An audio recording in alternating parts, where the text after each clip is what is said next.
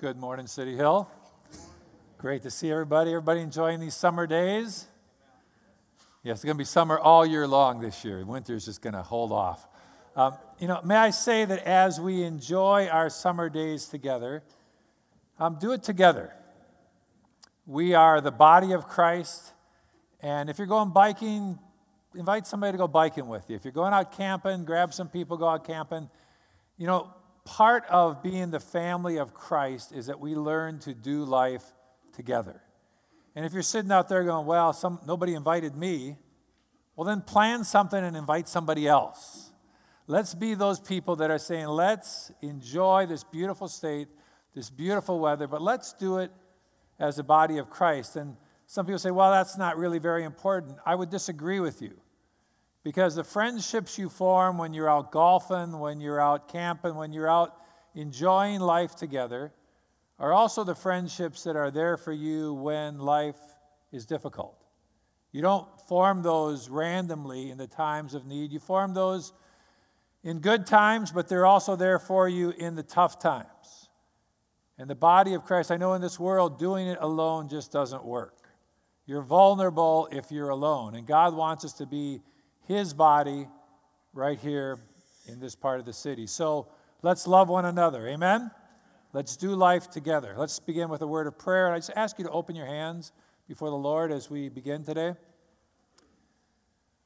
Father, we open our hearts to what you have for us today. Thank you for the power of your word. Thank you for that you've not left us without help.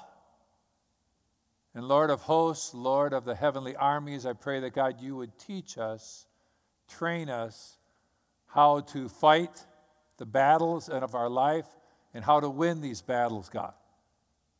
Be with us this morning in Jesus' name. Amen. Amen. This summer, we're going through a summer series of what makes a disciple. My heart as I preach, as a pastor, is that we'd see life transformation.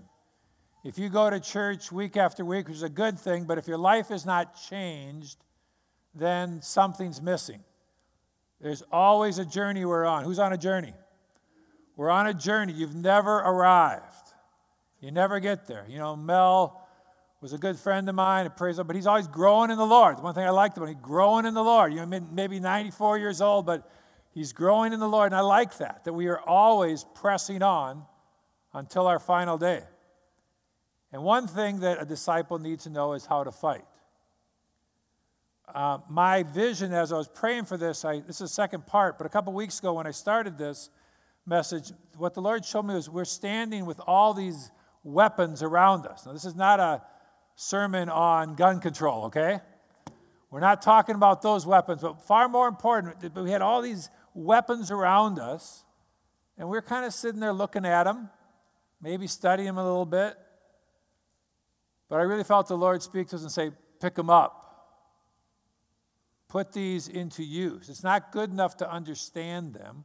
We must put them into use in our lives. I could see swords and knives and guns and maybe a bazooka in there, you know, and some rocket launchers, something really good and beefy. But we got to learn how to pick them up and use the tools or the weapons that God has given us to fight our battles. Because I see so much every day that we are at war. There is a war fighting for our souls, fighting for our mental health, fighting for our bodies, fighting for our marriages. There's a war that wants to take you down. You know, we, we hear God loves you and has a wonderful plan for your life. Very true.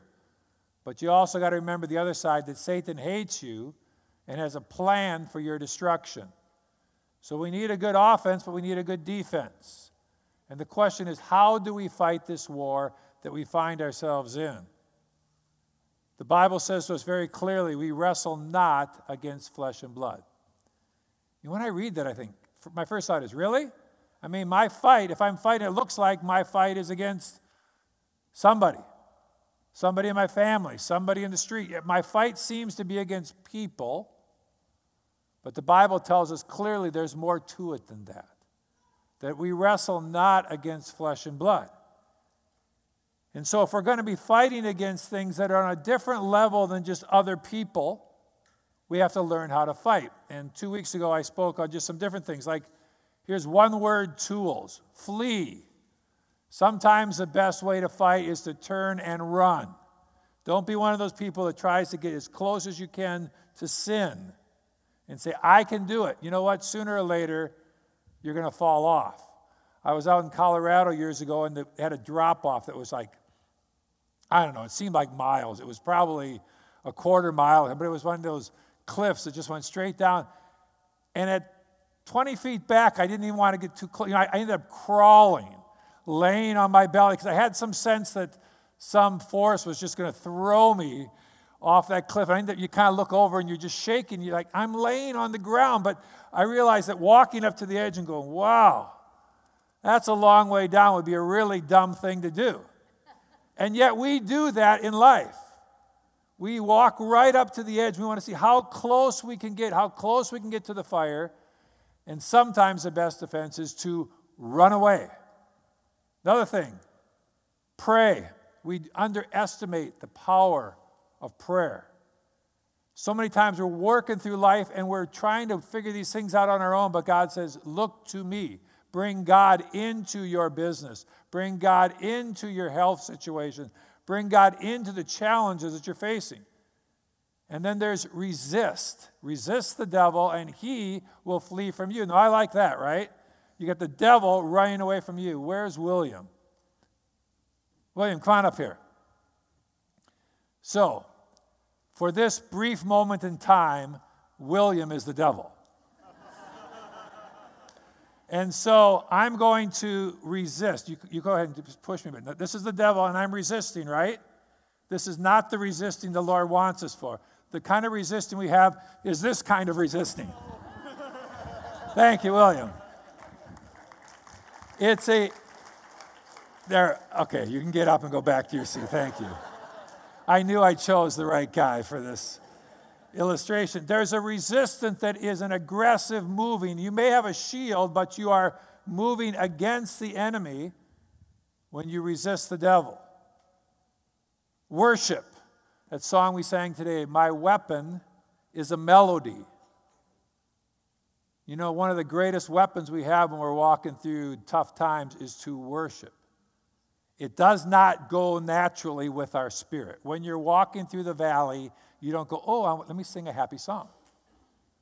But there are times in the valley where we have to say, life is really hard, and I am going to lift up the name of Jesus. I'm going to worship the Lord right in the middle of my challenge. And let me tell you, there's a power in using that weapon.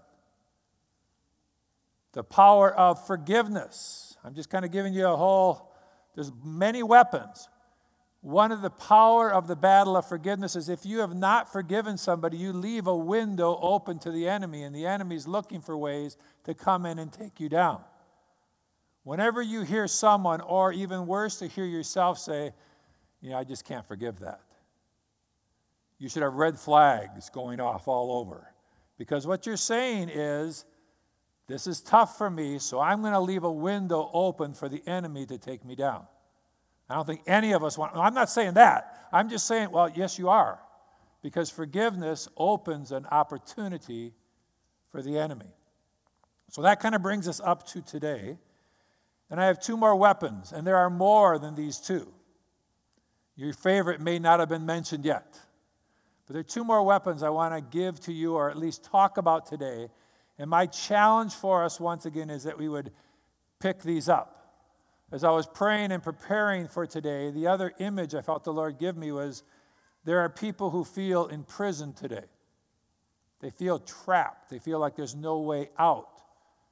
And I felt like Jesus showed up and saw you and, and threw some keys to you. They scuttle across the floor. So now you're in the jail and there's the key. But you're still in jail. There's a key, but you got to pick up the key, Go over to the door. Take the risk of leaving what might be out there. And some of us go, I'd rather stay in my cell. Or I don't want to take that action. The Lord's saying, use the tools, use the weapons that I've given you to fight and to win this war. So, one of the weapons today is praying in the Spirit. And as you open yourself to the Holy Spirit's work in your life, as you're baptized in the Holy Spirit and you open yourself for Him to work His gifts and His power in your life, one of the tools is the gift of tongues. Now, I know that as I mention tongues, some of you, this may be a new topic for you. And sometimes you go, Well, I've heard that there's been abuse. Course, there's been abuse. Anything that God has gets abused, right?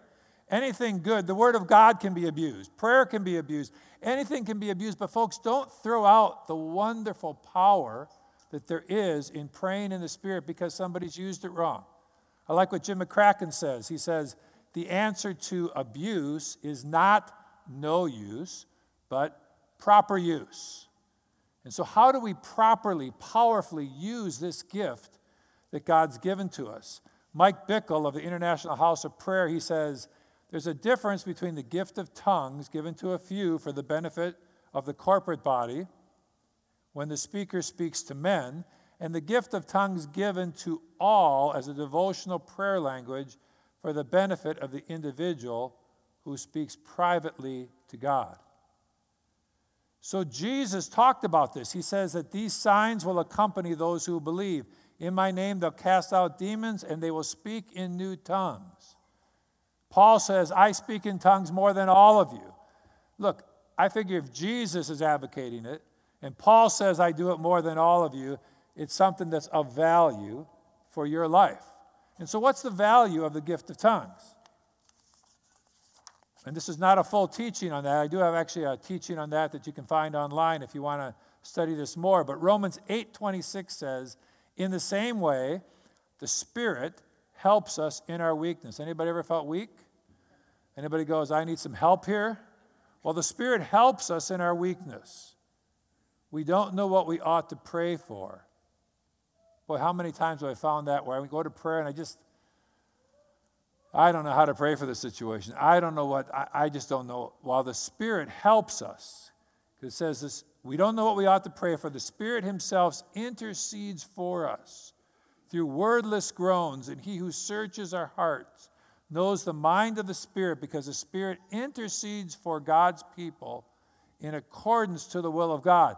So when you pray in the Spirit, the Spirit's actually praying through you, praying to God for you. I mean, I, I like that. I like the fact that the Spirit is interceding for me. And He knows how to pray for me according to the will of God. That's powerful, folks. And we need to take advantage of this gift. It's a weapon we need to use.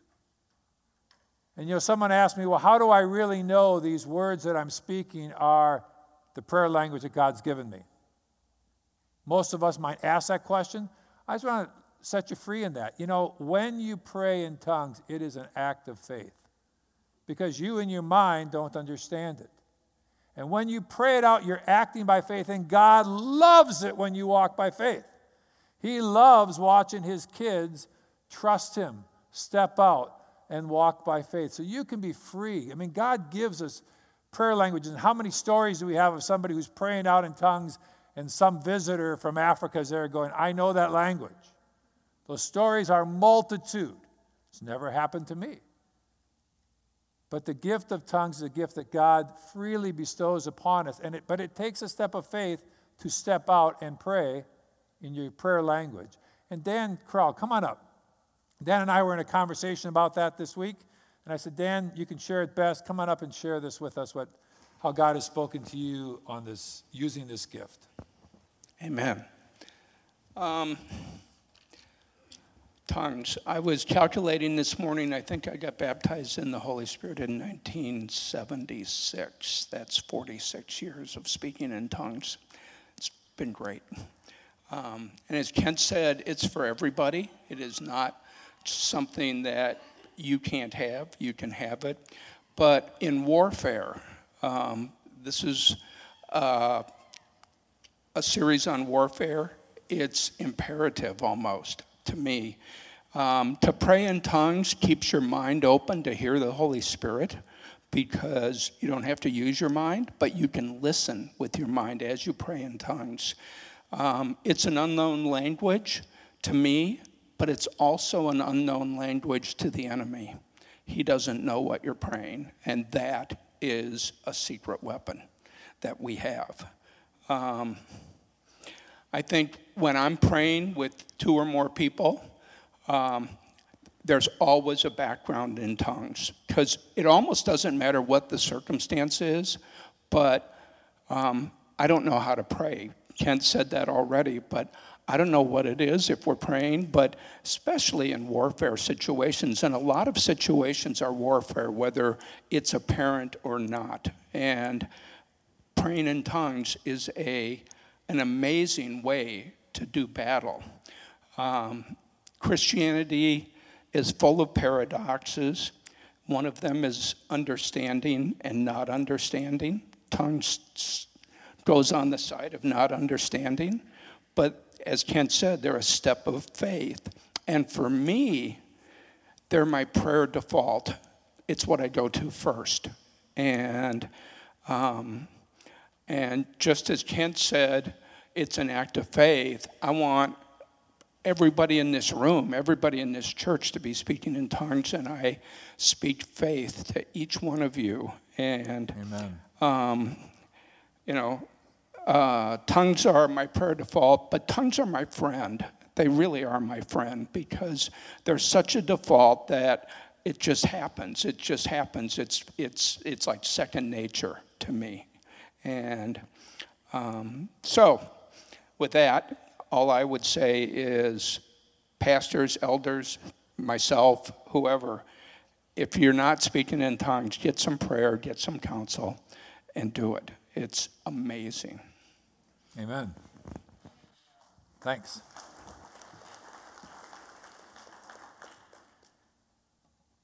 It is a weapon in the Spirit that's a powerful tool for us.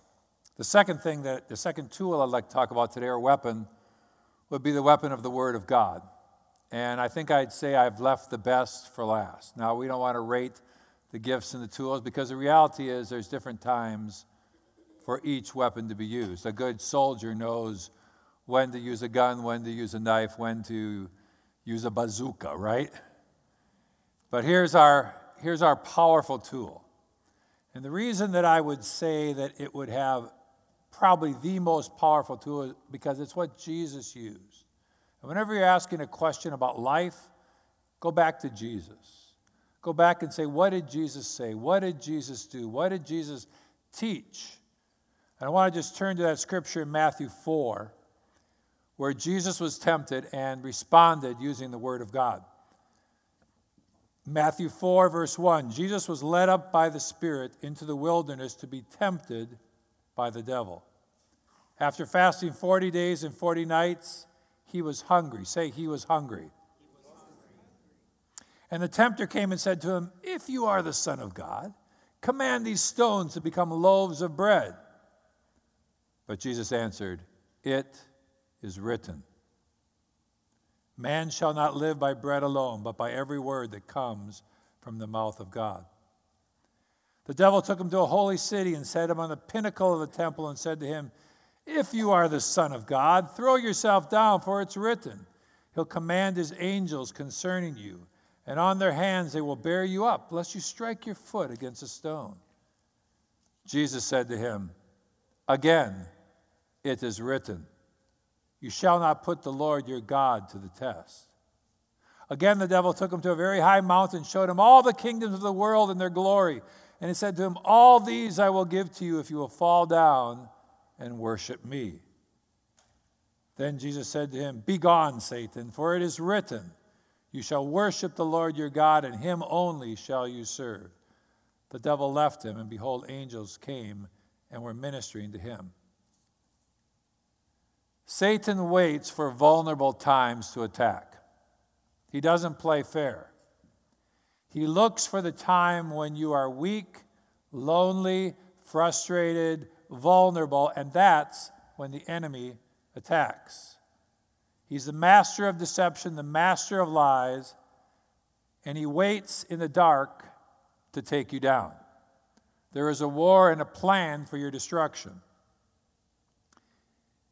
Think of Jesus Satan came to him when he was hungry and said, You can turn those rocks into bread.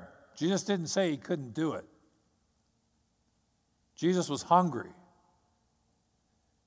And that's when the enemy hits us. Sometimes we're hungry for love, hungry for affirmation, hungry for finances, hungry to satisfy our flesh. And those are times when the enemy is waiting to attack you. I have a friend who's a retired Marine, Special Forces. Had some great stories. He's been all over the world in his military exploits, and he said he waits when there was time for recon. He said we would wait until the worst weather when it was storming and pouring rain and cold and muddy. He says, recon time. I'm like, why? He goes, because that's when the enemy is vulnerable. What happens when it's storming and raining? He goes, when it's storming, they can't hear us walking. It's dark, they can't see us. It's cold and rainy. All the guards are going to go back by the fire. They're going to huddle around the fire. That's my time. I wait for those moments recon time. And I thought, wow, isn't that just like the enemy in our lives? He waits for those times when our guard is down, when we're not, you know, Satan doesn't attack you normally, normally on a Sunday morning. You know, they say most pastors who fall into sin fall into sin on a Monday. I thought, on a Monday? What kind of a stat statistic is that? Well, the, the idea to me is you know, you're gearing up for a sermon, you're praying, you're ready, you're pretty strong. But once the sermon and Sunday is over, there's a vulnerability. And that's when Satan is looking to attack each and every one of us. So we have to prepare in advance for those times of vulnerability. If you are struggling with alcohol, what's the first thing that AA does? They get you a sponsor. They get you somebody. So, in that 2 a.m. moment where you're about to fall off the wagon, you're about to go a direction that you don't want to go, but you're weak, you have somebody to call that says, a tough time for me. You can call them anytime, anytime. And they'll, they'll come, they'll respond. And if that's true for those struggling with alcohol, that ought to be true for us in the body of Christ, where we have brothers and sisters who will stand with us and we have to prepare for that in our time of strength. And how did Jesus prepare for his time of weakness when he was hungry? It is written. He had the Word of God inside of him. And notice that he didn't just know it, he spoke it. There is power in verbally reading, verbally declaring the truth of the Word of God. We've got to learn to speak it out, shout it out, sing it out. That's one of the things, you know, I'm not advocating we go back to the old gospel choruses. That's not what I'm advocating. But may I say that the beauty of those old gospel choruses is they put the Word of God in singable form in our hearts. And th- that comes back to us in moments of, of whatever, this challenges we face. I remember being in a going back to a car from a church meeting and it was dark and I parked somewhere far away and I thought, what did I park over here? And I was, somebody was walking behind me down a black alley in Minneapolis and I'm going, the Lord is my light and my salvation. You know, that chorus came back and I'm singing choruses that I will not fear. It's good to proclaim the word of God. Proverbs says, Your words have the power of life and death. Our words spoken out have power. Now, I know there is abuse of that. It's not name it, claim it. It's not just, I, I claim a new Ferrari. Well, praise the Lord. That's nice. But I don't think that's what the Bible's talking about. It's not just claiming, wishing things, it's speaking the word of God over the lies and the challenges that you are facing in your life today. Three times Jesus was tempted. Three times, how did he respond? It is written. He didn't just go, No, I'm not going to do that. It wasn't just that. Or he didn't just say, You know, Satan, you're wrong. He didn't argue with the devil. He battled using the Word of God. And I found as I was preparing this sermon, if you ever want to know how to battle on a particular topic, just Google it. How do I fight fear? Google. I mean, it's amazing. It's all there. Bible verses they are wonderful to use in your time of battle. The psalmist says, Thy word have I hid in my heart that I might not sin against thee. So he took the word of God and he hid it in his heart. I love our Bible quiz team. I mean, they're, they're fighting, they're competing, they're having fun as youth. But those scriptures that they're memorizing today will come back to them 20 years from now. They will be in a situation, and those scriptures will bounce into their heart. People talk about scriptures I didn't even know I knew, and the Lord brought them back to me in my time of need. Thy word have I hidden my heart that I might not sin against thee. And may I say, this is not Christian magic, okay? This is not saying the special words that will ward off the evil spirits. That's not what this is. This is a matter of speaking truth against the lies and the attacks of the enemy and standing not on your own authority, but on the authority of the Word of God. So here's some scriptures to war with. Are you ready? What do you do if you're depressed? I think depression is in epidemic forms in America. And many of us in church, many of us who love Jesus, still wrestle with depression. And there's all sorts of reasons for depression. So, just, once again, I'm not going to be teaching on each of these, but what do you do? What are some good verses to stand on? I appreciate those that responded to an email I sent out a couple weeks ago and gave me some verses that have meant a lot to them in these different challenges. So you're walking through where life seems dark and that depression is suffocating. John 10 10. Jesus has come so that I might have abundant life. And you can fight and pray and read these scriptures and declare them and say, Jesus has promised me abundant life, and I stand upon the word of God. Luke 4:18. You say, Satan, Jesus has come to set the captives free. I feel like a captive, but Jesus is more powerful than you. And he's come to set the captives free. I like the scripture greater is he that is in me than he that is in the world. So when you're battling with those thoughts, maybe thoughts of suicide or thoughts of that are attacking, you you can say, No, because I have given my life to Christ. And the scripture, the word of God says, It is written, Greater is he that is in me than he that's in the world. Colossians 1:13 tells me I have been delivered out of the kingdom of darkness. These are not magic, these are powerful standing on the Word of God. And when we stand on them, it doesn't just mean we state them and everything changes automatically like that. Many times these are verses that we live, we eat, we declare them, we go over and over, standing, declaring the truth in our time of need. How about when you're condemned? You feel condemned and guilty. You've sinned. You've known better. You've acted wrongly. Romans 8. How many of us know this one? There is therefore no condemnation, but I'm condemned. But my word, the word of God, which stands true above my feelings, says, There's no condemnation for those who are in Christ Jesus. For the law of the Spirit of life has set me free in Christ Jesus from the law of sin and death. And you can say, Satan, right now you're attacking me. Say I'm guilty, and I am guilty. But I have given my heart to Jesus, and I have repented of my sins, and there is no condemnation. You know, I love reading the Bible from my computer, my phone, all of that I love, but I don't know. There's something good about having a Bible in my hand. It's kind of, I don't want to beat the enemy with my laptop. You know, I want to, uh, I want to beat him with my Bible. So, you know, you should, everybody should at least own a Bible and open up and say, you know, there's no condemnation. And I am in Christ Jesus. So what you're telling me is a lie. And I stand in glory in what Jesus Christ has done for me.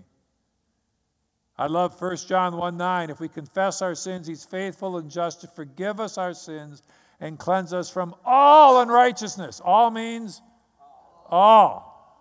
So when you confess your sins, you know, it's really not fair. That when we sin and confess, Jesus, I mean, it's not fair in our favor. It's like it doesn't seem right, but Jesus' blood is greater than that. When we sin, we can say, you know, I feel condemned, I feel guilty. And if you're convicted for your sins, praise the Lord. That means your spirit's alive and it says you've done wrong. But there's an answer. It's called repentance. Repent. Go to Jesus. Stand on the word and say, I've confessed my sins, and Jesus is faithful and just to forgive me and cleanse me from all unrighteousness. And Satan, I stand forgiven under the blood of the Lord Jesus Christ. And I think he screams and flees like William did. He fought because he can't he has no defense. He can defend himself against you, but he can't defend himself against the blood of the Lord Jesus Christ. How about loneliness? Loneliness is a powerful force. And more and more in our society, we are more and more isolated. We're more connected than ever and yet lonelier than ever. And what do we do with that? Well, Deuteronomy 31 6 says, Be strong and courageous. Don't be afraid or terrified because of them, for the Lord your God goes with you. He will never leave you nor forsake you. So you're never alone if you're in Christ Jesus. You may feel alone, but that would be an inaccurate assumption. Because when we are in Christ, Christ is in us, and we are never alone because he has promised to never leave us or forsake us. You say, but I don't see him. That may be true. But the Lord remains with us, and we can quote these scriptures. We quote the truth. Romans 8 For I am sure that neither death, nor life, nor angels, nor rulers, nor things present, nor things to come, nor powers, nor height, nor depth, nor anything else. I mean, he's really going all out here, right?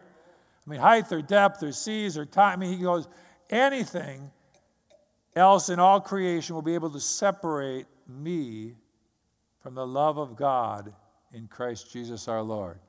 So he's convinced no matter what happens, death, death is pretty serious, pretty powerful, but it won't separate you from the love of God in Christ Jesus our Lord. These are powerful scriptures. How about when you're morally tempted and the temptation is powerful? 1 Corinthians 6 says, My body is a temple of the Holy Spirit who dwells within me. I am not of my own. I have been bought with a price, with the price of Christ's blood. I will glorify Christ in my body. It's important to have scriptures that you can fight with and you're prepared with and you hide them in your heart so that when that battle comes, you have a weapon you can pick up and say, It is written. One more. How about when you're afraid? When fear and anxiety, more and more people are struggling with panic attacks very real, where your body responds in great anxiety.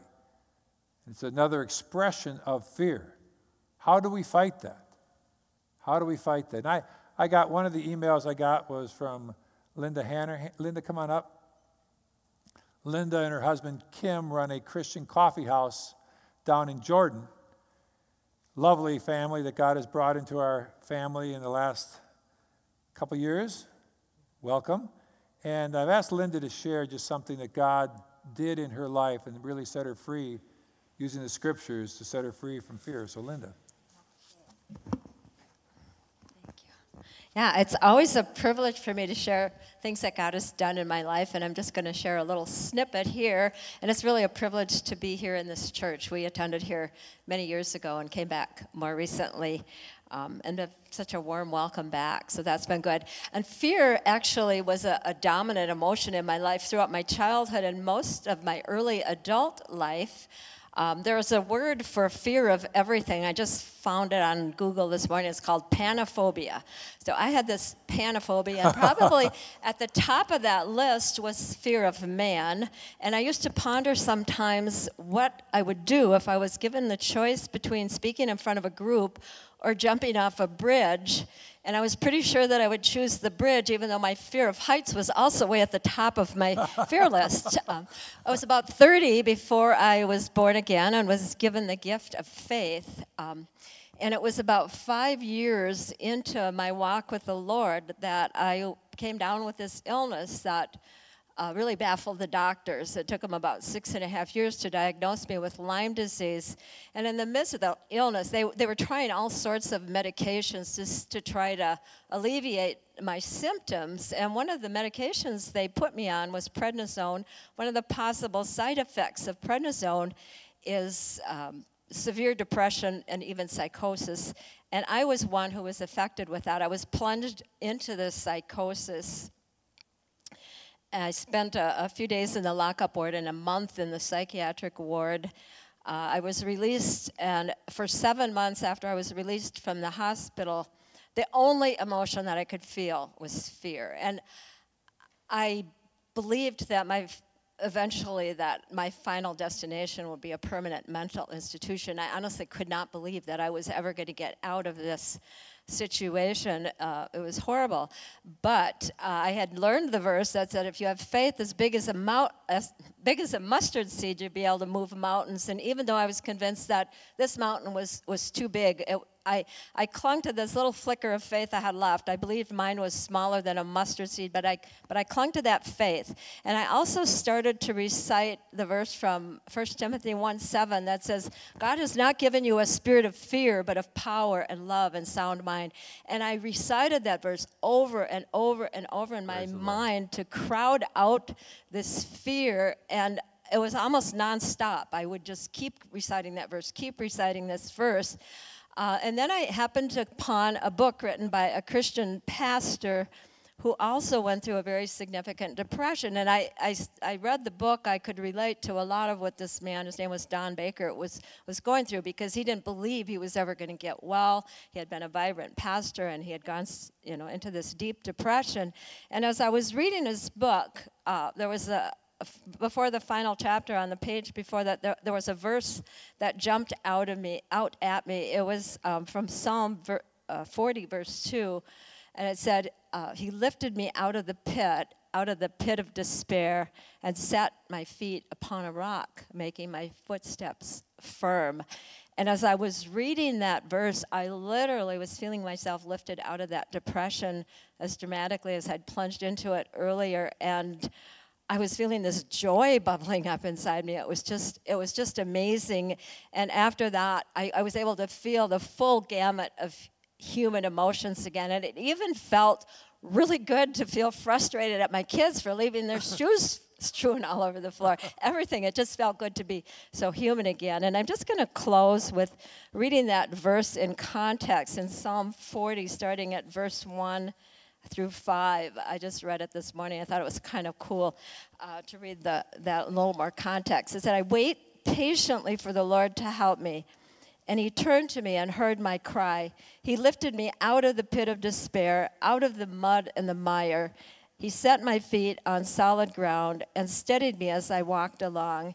He has given me a new song to sing, a hymn of praise to our God.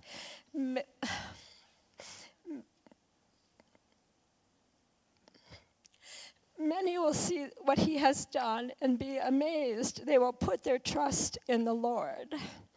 And I think it is going through some of these really hard things that God will use. There's been so many people, I read, wrote a book about my experience, and there's been so many people that said that has helped them through really challenging situations, whether it's divorce or depression or anything. So praise God for allowing me to go through that. Amen. Excellent.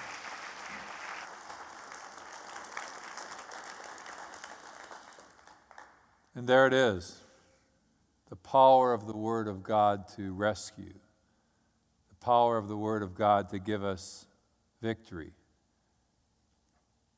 She had been struggling for seven months, and uh, God, through the power of His Word, brought freedom and restoration. That is one of the most beautiful things. Thanks for uh, opening your heart. And that's my heart and prayer worship team. Come on up. It's my heart and prayer for us that we would win the war.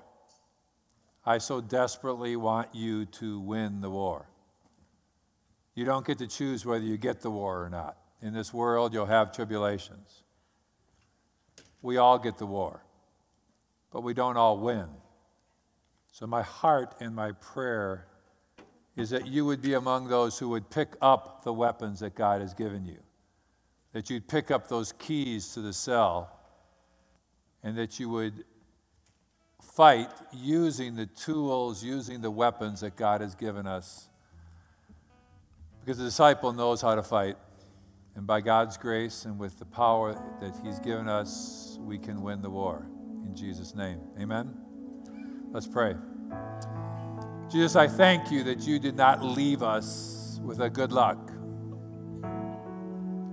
but you left us with your word, which is powerful, quick and powerful, stronger, more deadly, more powerful than any two edged sword. And God, I pray that you would open our eyes to the weapons that you've given us, the weapons of our warfare, and that God, we would win because our fight is not against flesh and blood. Father, may you open our eyes to the reality of the war that we're in and teach us how to battle using the gifts of the Spirit, using the tools and the weapons you've given us.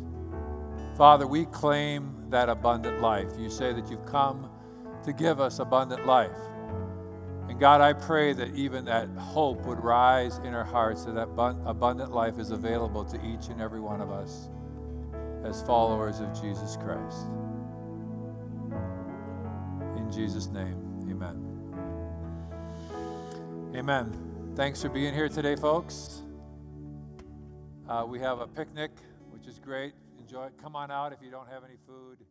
Come on out. I'm sure you'll